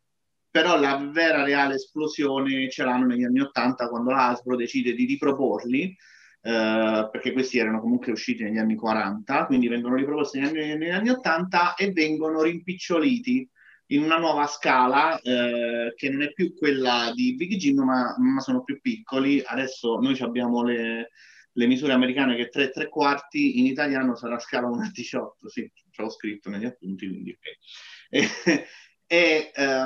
La cosa bella dei G.I. Joe è appunto di questo nuovo formato che li rendeva particolarmente giocabili, più semplici da giocare rispetto a diciamo alla serie simil Big Jim, e inoltre gli permetteva anche di avere a disposizione tantissimi mezzi che poi diventeranno anche una delle forze dei G.I. Joe. E che cosa sono i G.I. Joe? G.I. Joe fondamentalmente vengono anche reinventati negli anni '80, quindi non si fa più riferimento alle forze armate americane, quindi i Marines o i marinai o gli aviatori, ma vengono reinventati come una squadra antiterrorismo, che era anche molto attuale, perché negli anni '80 comincia a nascere questa minaccia del terrorismo internazionale, quindi di conseguenza anche il mondo della fiction, quindi il cinema o i cartoni animati. G.I. Joe era un cartone animato abbastanza maturo, perché comunque affrontava concetti come per esempio il terrorismo, e Cobra era un'organizzazione terroristica, anche se non sono i terroristi quelli che abbiamo in mente adesso moderni, tipo le torri dell'11 settembre. In realtà i Cobra ricordavano molto di più i nazisti, perché nell'immaginario di chi ha cominciato a creare le storie dei G.I. Joe erano molto più simili ai nazisti. E il matrimonio perfetto avviene con i fumetti, cioè vengono rilasciati questi giocattoli a cui si uniscono molto presto una serie cartone animato, che poi è quella che arriva anche in Italia, e i fumetti che arriveranno in Italia molto molto dopo e usciranno solo per pochi numeri, quando in realtà la serie dei G.I. Joe a fumetti, quella è stata pubblicata dalla Marvel dall'inizio degli anni '80 fino alla metà degli anni '90, al 94. Real American Hero. Questa cosa sarà ripetuta in continuazione, quindi impazzirò. mentre i cartoni animati arrivano in Italia insieme ai giocattoli. Naturalmente ci arrivano qualche anno più tardi. Noi in Italia, per esempio, non vediamo la prima serie originale, la prima serie di giocattoli, cominciamo a riceverli più tardi. E il cartone animato veniva fatto su Odeon, come tutti i cartoni animati più belli dell'epoca venivano fatti su Odeon, e raccontavano la storia appunto di questa squadra speciale americana che erano i G.I. Joe, che combattevano contro i Cobra che volevano dominare il mondo. È una storia semplicissima, dove c'era una distinzione molto netta tra buoni e cattivi, ed è un cartone animato che forse oggi sarebbe difficile riproporre, però era bellissimo. Io quando l'ho visto la prima volta, fondamentalmente mi sono innamorato dei personaggi, del fatto che i G.I. Joe erano così differenti tra di loro, e del fatto, per esempio, che i Cobra avevano tutte le uniformi, avevano varie armi, come per esempio le Crimson Guard, il soldato Cobra normale, le Viper, e ognuna di loro aveva queste uniformi fatte molto bene e curate nei dettagli. E questi dettagli venivano poi riproposti nei giocattoli, che per l'epoca erano snodabili, avevano le braccia che si potevano muovere in diverse direzioni, avevano le gambe che potevano essere quindi utilizzati in varie posizioni, potevano quindi assumere tutte le posizioni tipiche dei soldati, sdraiati, messi nascosti dietro le rocce con le armi, avevano a disposizione tantissime armi particolari, alcune armi sperimentali. Molte dei loro mezzi erano armi poi reali, fatte in modo sperimentale, e aveva pure senso come concetto, visto che loro erano delle forze speciali, e i Cobra avevano accesso a tutto un armamentario molto avanzato, tranne forse il Fang, che era un elicottero che non c'aveva parabrezza, e quindi appunto il soldato Cobra si prendeva tutte le mosche in faccia. Però per il resto erano delle armi, oppure per esempio l'Avoc dei G.I. Joe, dove uno doveva guidare sdraiato, per esempio, che non era bellissimo e comodissimo. No, scusami, ma col Fang il pericolo più grosso era quello che venisse decapitato il pilota se si alzava, perché anche quello, perché non aveva protezione, stava tipo pochi centimetri dalle pale che giravano, cioè, c'era anche il rischio che venisse risucchiato il pilota magari, Comunque, erano quindi dei giocattoli che avevano tutto, e per noi che eravamo cresciuti con i soldatini, quelli fissi, piccoli, della Seconda Guerra Mondiale, sono arrivati questi personaggi e ci si è aperto un mondo, perché poi ogni G.I. Joe aveva la sua personalità, e i giocattoli avevano una scheda dove veniva riproposto il nome, la storia. C'è uno dei ragazzi del forum che sa tutti i nomi la file card dei G.I. Joe a memoria, e quindi avevano anche delle personalità, quindi ti veniva data una backstory dove poi potevi creare, dove ti potevi sbizzarrire, e tutto questo si accompagnava con un bellissimo cartone animato che ti faceva venire voglia di collezionarli tutti. Allora, attaccandomi a quest'ultima cosa che hai detto del cartone animato, in realtà, se non sbaglio, il cartone animato nasce come pubblicità, cioè ci sono delle scene animate che nascono come pubblicità dei fumetti e dei giocattoli. Poi, visto il successo che hanno riscontrato, sono state prodotte delle miniserie, e poi da lì le serie regolari.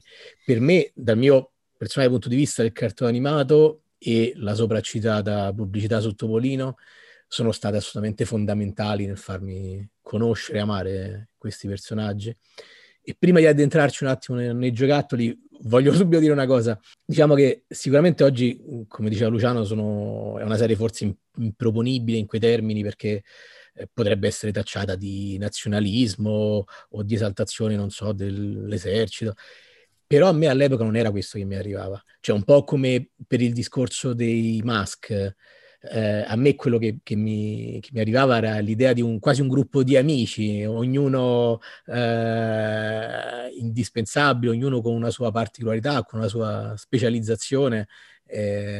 Non mi arrivava questo discorso appunto di esercito, fondamentalmente, o di comunque di cartone estremamente nazionalista, perché poi in realtà i personaggi erano internazionali come origini. Voglio aggiungere una cosa a quello che hai appena detto, perché la forza dei G.I. Joe era forse questa, il fatto che loro erano una squadra reale, e ognuno di loro aveva un ruolo, perché vabbè, erano soldati, ognuno di loro aveva un grado, e tutto questo è normale, però ognuno di loro aveva un ruolo particolare, una specializzazione, che si intersecava con quella delle altre, quindi si vedeva proprio anche nei cartoni animati come riuscivano a utilizzare ognuno al meglio le abilità dell'altro, e quindi agivano in squadra. Era forse il primo vero cartone animato, il giocattolo, che ti riusciva a trasmettere il senso di squadra unita, di affrontare le minacce insieme come un team. Mentre invece, secondo me, dal punto di vista del giocattolo vero e proprio, il primo punto di forza sono state le articolazioni. Io credo che loro abbiano voluto all'Hasbro riprodurre su quelli alti 3 3/4, 9 centimetri e mezzo, le stesse articolazioni che avevano su i G.I. Joe da 12 pollici. E quindi rispetto alle corrispettive action figure dell'epoca, per esempio quelle di Star Wars, che avevano la stessa dimensione ma avevano delle articolazioni molto limitate, l'impatto di G.I. Joe fu pazzesco, anche se poi in realtà anche loro riprendevano qualcosa che era già stato fatto dalla Mego per altre serie, se non sbaglio. Play Team per... No, la Mego aveva fatto le action figure dei di Black Hole, tutte più o meno tutte della stessa altezza e con quel tipo di articolazioni. Però la particolarità era, oltre alle articolazioni, che sicuramente erano abbastanza innovative all'epoca, secondo me erano anche i dettagli del corpo e del viso. Molti avevano, ad esempio, personaggi, molti avevano la barba, altri avevano i baffi, altri portavano orologi, altri avevano braccialetti, e poi addosso erano iperdettagliati, costelli, di appartenenza a corpi che esistevano realmente, a corpi pieni di accessori. Di accessori. Beh, sì, a parte le prime wave che poi da noi tra l'altro non sono anche arrivate. Infatti il personaggio era unico, cioè il personaggio era unico, non riciclava la maggior parte delle volte, non riciclava esatto, parti. Questo, altri c'era... come per esempio avveniva con Masters, che alla fine era un continuo riciclo. Stai parlando degli stampi dei giocattoli? Sì, proprio dettagli, le parti, ogni personaggio era unico. E poi c'è un'altra cosa che, diciamo che in Italia noi, come diceva Luciano, non solo non abbiamo visto la prima wave, ma non abbiamo visto neanche alcuni dei mezzi più spettacolari. Nella linea di G.I. Joe sono stati prodotti alcuni mezzi di dimensioni quasi assurde a pensarci oggi, a pensare a partire... briciole. A noi ragazzi sono arrivati le briciole, a noi G.I. Joe sono arrivati nell'agosto settembre dell'87, agosto 1985, 5 anni dopo. 5 però anni anche dopo... per il mercato americano, cioè io trovo, non riesco proprio a capire come possono aver prodotto dei giocattoli di quelle dimensioni. Io penso al Terror Drum, che è la base di Cobra, quartiere generale di Cobra, oppure alla famosa Flag, la porta aerei che è lunga 2,5 metri, se non sbaglio, più di un letto, ed è assurdo come siano riusciti a proporre qualcosa del genere per dei bambini. Megalomania statunitense. Io invece ben venga in questo caso. Ma io invece mi chiedo l'anomalia italiana, cioè come sono riusciti G.I. Joe ad essere così un grande successo in Italia. A grande successo stati... relativo, allora, questo... no, perché stavo dicendo, sono stato un grande successo di vendita negli Stati Uniti. In Italia sono stati un discreto successo, perché comunque sono andati avanti diversi anni, cioè sono andati avanti diversi anni tra... Sì, ma non sono mai stati, secondo me non sono mai esplose come linea, come rispetto, che ne so, ai Masters, forse i Masters di più. Dai, Masters non c'è paragone. Però penso come che il cartone lo conoscessero, popolarità. Sì, il cartone sì, però i giocattoli, guarda, non erano così popolari. Io mi ricordo, cioè, forse sarà un caso io, ma io eravamo in 2 a collezionare G.I. Joe ai tempi. A nessuno interessavano, i pochi che magari ne avevano un paio smettevano subito, collezionavano altro. Ma perché come concetto sono molto americani, cioè proprio questa cosa, sono militari, sono molto americani come cosa, al contrario per esempio ai giocattoli di Star Wars che fanno riferimento a cose un po' più generali, oppure per esempio ai Masters che richiamano delle cose. Per esempio i Star Wars, cioè, secondo me non sono un paragone in Italia, perché Star Wars in Italia sono arrivati i primi anni 80 e poi sono spariti.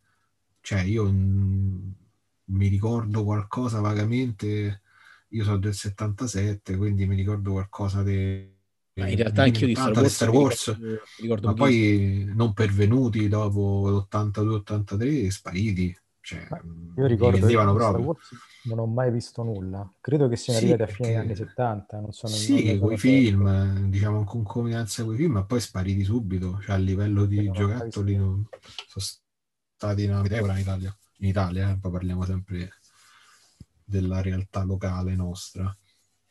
E ritornando a G.I. Joe, comunque in Italia, a differenza di altre linee di giocattoli, G.I. Joe non hanno mai attecchito.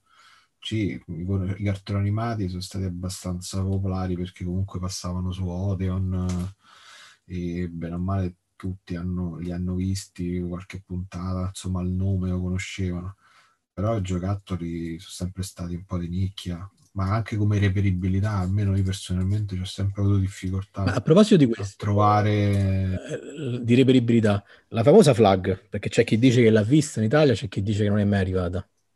Io l'ho vista a Roma, la giraffa ce l'aveva. Mai visto, però io ho sempre visto pochi mezzi in realtà dei G.I. Sì, ma in generale è sempre stato un problema reperirli. Cioè, almeno a livello poi di scorte, i negozi di giocattoli ho sempre contati. Io ricordo chiaramente un tripla T del sergente Slaughter. L'Avoc si trovava? Una VE Striker. Ma guarda, dipende, secondo me, è un problema abbastanza locale, cioè nel senso che, ne so, determinati negozi c'erano quei due o tre veicoli e basta, altri ce n'avevano... Non c'era molta varietà, non c'era molto assortimento. Diciamo. I personaggi sì, però, ti ripeto, sempre a seconda del negozio che andavi. E, che ne so, io per esempio ho scoperto i giocattoli per prima, cioè senso, prima dei fumetti su Topolino, i fumetti io ho scoperto il cartone prima di tutto, mi sembra. Ma li ho scoperti per caso, è buffo, cioè nel senso, una volta che mi ero deciso di prendere finalmente un mask e ho trovato questa linea nuova di giocattoli, dice G.I. Joe, sono stato rapito immediatamente, ho subito rinunciato ai mask e ho preso Cobra Hills, mi ricordo, il mio primo G.I. Joe. Però per esempio c'era 4 personaggi più copie, ma c'era quei 4, finiti quei 4 basta. Sto parlando per esempio della Standa, cioè che non è che era negozietto, e comunque così i negozi di giocattoli avevano 2-3 personaggi uno, 2-3 un altro, 3 veicoli uno, 3 l'altro, cioè, è sempre stato un girovagare per negozi e a cercare un paio di negozi di giocattoli e ne trovavo sempre 4-5 copie, non di più, e poi ogni volta che andavo non è che ne compravo tantissimi, all'epoca passavano magari diversi mesi tra un G.I. Joe e l'altro. Ogni volta che andavo trovavo 4-5 copie diverse di altri personaggi nuovi. A me sembra, dalle esperienze che ho sentito, che è sempre mancato un assortimento, cosa che c'era invece per altre linee di giocattoli. Ma guarda, allora fa pensare che non sono stati comunque così richiesti. Io, per quanto riguarda la mia di esperienza, io pure li ho scoperti abbastanza tardi, quindi le prime annate italiane io poi le ho dovute recuperare in tempi, diciamo, recenti, da adulto. Però nel negozio dove andavo io, che era sempre della giraffa, non ricordo mezzi in pratica, però di personaggi invece ce n'erano tanti. Mi ricordo e ce n'erano in più copie, sempre forniti, però parliamo degli anni intorno all'89, l'88. Quindi che personaggi, qual è stato il tuo primo personaggio, Andrea? Allora, sai che ti dovessi dire il primo, non me lo ricordo, incredibilmente non me lo ricordo. Strano, però... ma questa cosa. Sì, è strano sinceramente. Io mi ricordo che quando ero più piccolo li ho regalati a un mio amichetto per il compleanno e mi ricordo di avergli regalato un soldato Cobra con un flypod. Poi però da lì a che ho cominciato a comprarli per me sono passati diversi anni. Non mi ricordo qual è stato il mio primo, però in maniera assolutamente strana, senza nessun motivo, i miei preferiti, diciamo, erano Hardball e Muskrat, due personaggi che in realtà sono, come posso dire, non sono certo i personaggi principali, però quando ho cominciato a comprarli io, quelli che vedevi nei cartoni animati già non si trovavano più, tranne una volta che già all'epoca mi imbattei in un negozio che aveva una sorta di fondo di magazzino, tirò fuori questo scatolone dentro al quale ho trovato Lady J o Tomax Examot, tra l'altro... Oro puro. Oro puro, dico. Oro puro, tra l'altro i gemelli con uno dei packaging più belli mai visti, con specchio, stupendo. Lo specchio, esattamente. E poi per ricollegarmi invece alla seconda posizione della nostra classifica, anche a quello che diceva Luciano e quello che gli avevo chiesto prima, un po' perché non trovavo appunto tanti mezzi, un po' perché non me li compravano, perché magari costavano di più dei personaggi, io mi costruivo le cose con i Lego, cercando di riprodurre quello che vedevo nei dépliant o nei cartoni. Sì, la stessa cosa. Ovviamente compravo io action figure, i mezzi li costruivo io. La stessa cosa per il crossover. Con i pezzi di un Lego Technic che mi regalarono a Natale, li utilizzai per costruire una AV Striker con i Lego, perché appunto i Technic avevano le ruote grandi e permettevano di fare una Jeep in scala con i Lego. Beh, io dalle foto che avete visto mi ero costruito il Killer Whale e il Mobile Command Center, roba piccola insomma. Sì, tu hai esagerato. Diciamo in generale che chi collezionava il Geggio disgraziato ai tempi, cioè, era difficile reperirli, difficile trovarli. Ma io su questa cosa vorrei dire, ma secondo me l'Italia è sempre stato un mercato difficile per i giocattoli, perché noi, cioè, negli Stati Uniti hanno sempre avuto tutto, cioè nel senso è come se negli Stati Uniti il marketing funzionasse meglio, comunque gli americani comprassero molto di più che noi in Europa, possiamo dire, perché cioè, penso sia una cosa più tanto europea, particolarmente italiana, ma tanto europea. Ma ricordati che noi siamo stati sempre import, cioè noi importavamo e allora erano i produttori, noi importavamo, quindi è ovvio che il paese produttore avesse più assortimento e più scelta, insomma. No, ma anche come costi erano minori in America, cioè nel senso. Ma credo sia dovuto pure al fatto che l'Italia è una cultura meno consumista e quindi questo è uno spunto interessante.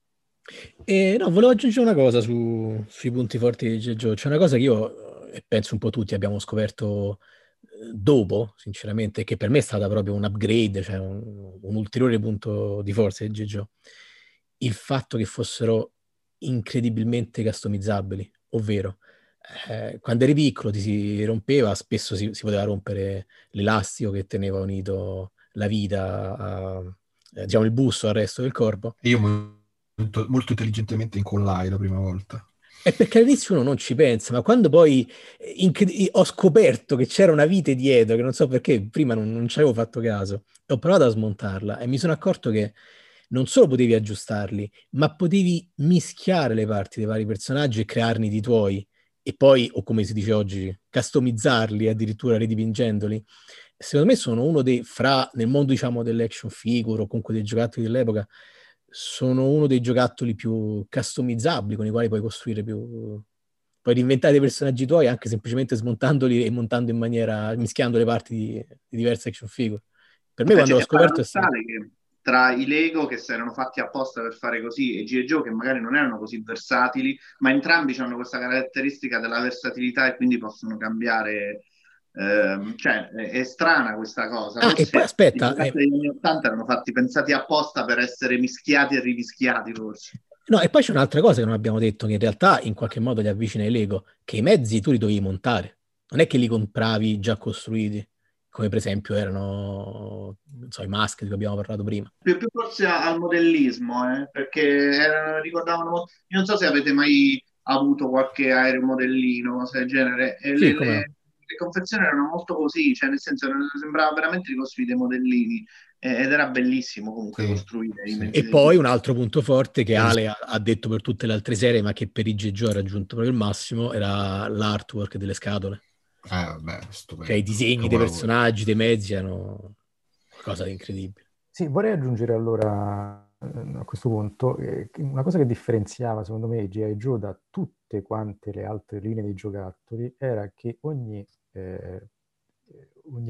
confezione del personaggio era dotata di una file card che, dove c'era la descrizione dettagliatissima del personaggio, cioè, c'era il nome, il cognome, il posto dove era nato, la descrizione delle sue specialità militari, cosa che credo non si è mai vista in nessun'altra linea di giocattoli. Ma questo fatto tra l'altro in maniera, come posso dire, cioè, professionale, diciamo così, nel senso che, come diceva prima Luciano nella presentazione, quando sono nati i giocattoli è stato anche ideato il fumetto ed è stato affidato all'Eriyama che sempre sbaglio, si è lodato. Sempre si è lodato. Sempre si è lodato. Che se non sbaglio aveva combattuto in Vietnam, correggetemi, esatto. Quindi nel momento in cui si è messo a creare le schede dei personaggi, anche se all'epoca probabilmente lui il fatto di creare un fumetto legato a dei giocattoli l'aveva preso come un compito da sfigati, lo dice anche lui in qualche intervista, però poi in realtà nel momento in cui ci si è messo ha fatto un gran lavoro. Beh, alla faccia dello sfigato, ha creato una delle serie a fumetti più belle della storia.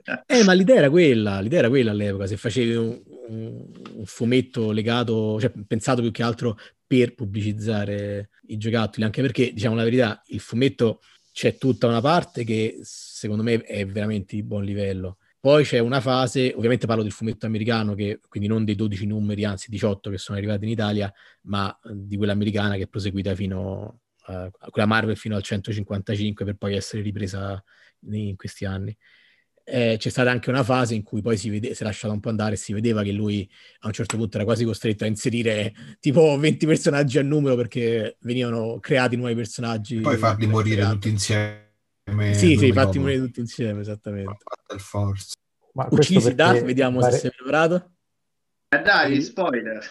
Chi è che fece? Spoiler a 20 anni di distanza, chi è che fece la strage?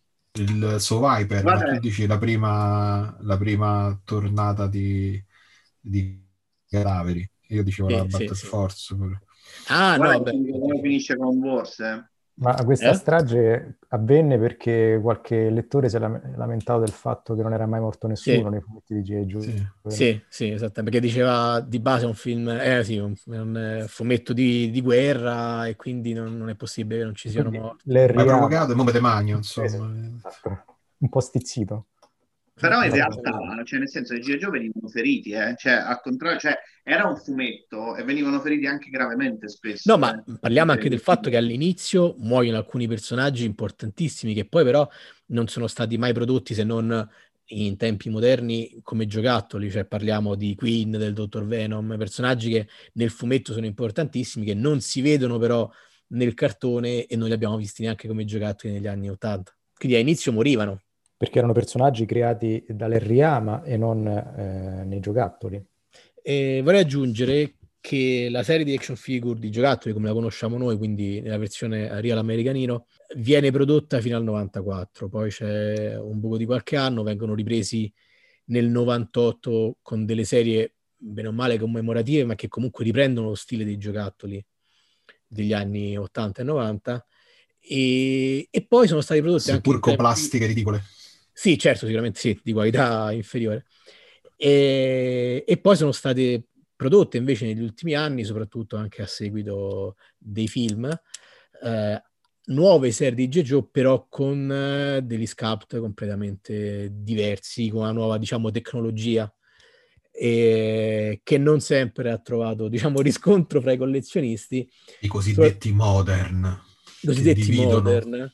Soprattutto in questo momento in cui magari altre serie tipo i Masters, i Transformers e Star Wars vengono riprodotti con delle retro line che ripropongono i giocattoli esattamente come erano negli anni 80, quindi ovviamente rivolti ai collezionisti che erano bambini all'epoca e che sono adulti oggi. I Jejo purtroppo non sono rientrati in questo gruppo e quindi è stata fatta una retro line recente, ma che in realtà riprende sempre gli stampi dei modern e quindi diciamo non apprezzata dai più. Però hanno pensato divisivo. Pacified, che invece è tutta un'altra cosa nuova, invece quella lì ha venduto tantissimo. I Classified che nuova anche dal punto di vista delle dimensioni, in senso che parliamo dei 12 pollici, quindi cosa siamo? Scusami? 6 pollici. Parliamo dei 6 pollici, scusami. Quindi cosa siamo? Intorno ai 18 centimetri? Sì, circa. All'incirca, in linea con la serie, con le serie che vanno in questo momento, per esempio la Marvel Legends e Black Series.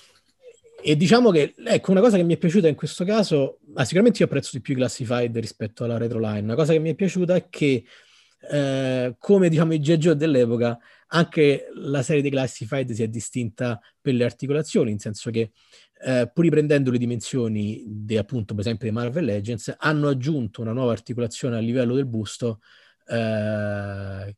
quasi diciamo simile al famoso T-hook con l'O-ring cioè che riproduce il movimento del famoso T-hook O-ring dell'action figure storica.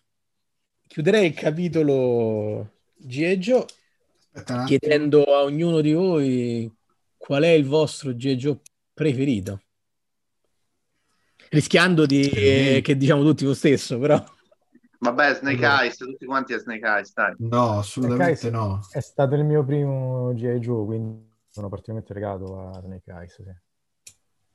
Io il mio primo G.I. Joe Cobra Hills, però in generale Cobra, Crimson Guard, Trooper. Ah, ecco, diciamo anche questa cosa che alcuni di noi, compreso il sottoscritto, hanno questo problema, siamo degli army builder, ovvero mentre i G.I. Joe si contraddistinguevano perché ognuno era diverso, aveva una sua caratterizzazione, i Cobra, oltre ad avere dei personaggi incredibilmente caratterizzati, ma hanno anche le truppe. E alcune di queste, soprattutto le prime, sono di un fascino incredibile, quindi... Una manica di trupparoli. Nel mondo del collezionismo ci sono molti army builder o trupparoli, come dici tu. E allora diciamo più che altro il G.I. Joe che magari da bambini volevate e che non avete trovato fino in età adulta. Io Zartan, mai trovato, neanche visto al negozio, perché altro non so, era un problema di Roma, penso, anche ho sentito consultandomi con voi e con altri. Zartan è sempre personaggio non pervenuto neanche al negozio. No, Zartan sempre mai cercato, visto. Mai trovato. Mai visto. Io. Però a me da piccolo affascinava, perché visto poi nel cartone animato mi piaceva molto, sempre stato affascinato dal sergente Slaughter, che non ho mai avuto da bambino, e infatti ne ho preso due copie da grande. Io ne metto due pari merito e direi Alpine Spirit, che nel cartone mi affascinava tantissimo e che non avevo. Luciano? Spirit non è arrivato proprio in Italia.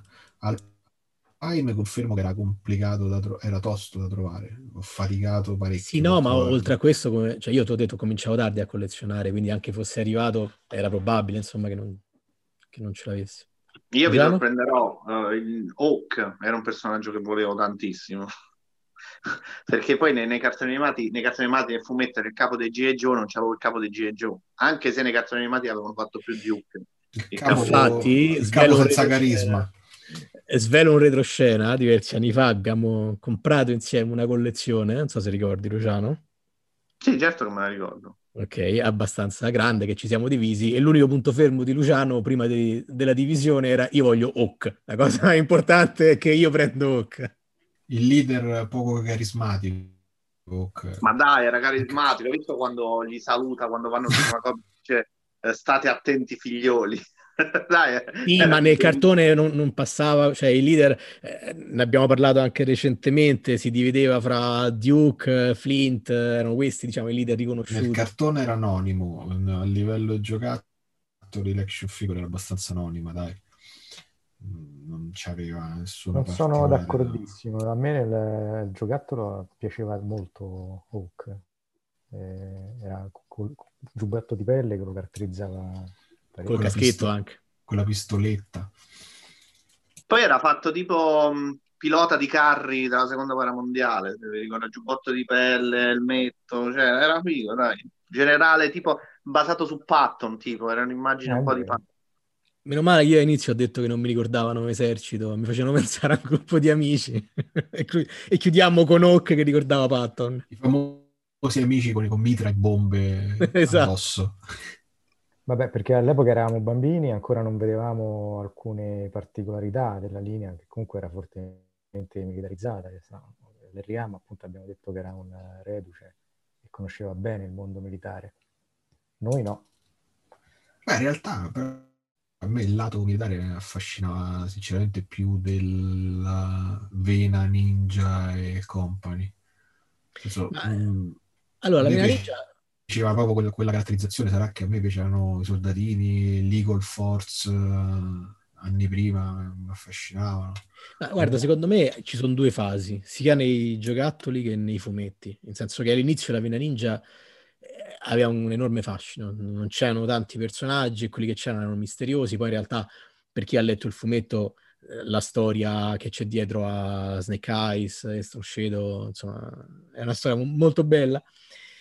E in realtà poi sia nella produzione dei giocattoli che nel fumetto è l'esagerazione che viene successivamente che manda un po' tutto, come posso dire, insomma, che manda la linea ninja, che abbassa il livello della linea ninja. Anche di questo faremo una puntata, un focus assolutamente specifico. Ma nel senso, non abbiamo ricordato una cosa, che comunque noi nasciamo come diciamo, membri del G.I. Joe Italian Forum, questo l'abbiamo menzionato, quindi siamo tra virgolette più ferrati nell'argomento del G.I. Joe proprio per questo, e quindi magari faremo dei focus più mirati, monografici su... Va bene ragazzi, con questo siamo giunti alla fine. Io vi ringrazio e vi saluto. Alessandro. Grazie a tutti. Speriamo questa puntata di prova, dove siamo un po' arrugginiti, ma... In rodaggio, dai. Speriamo di oliare il meccanismo nelle prossime puntate. Davide? Cresceremo. Ciao a tutti e ci sentiamo nella prossima puntata. E Luciano. Ciao a tutti e alla prossima. Io sono Andrea. Quella che avete appena sentito era la nostra classifica dei giocattoli più iconici degli anni '80 e questa era la prima puntata di Plastic Horizons. A presto.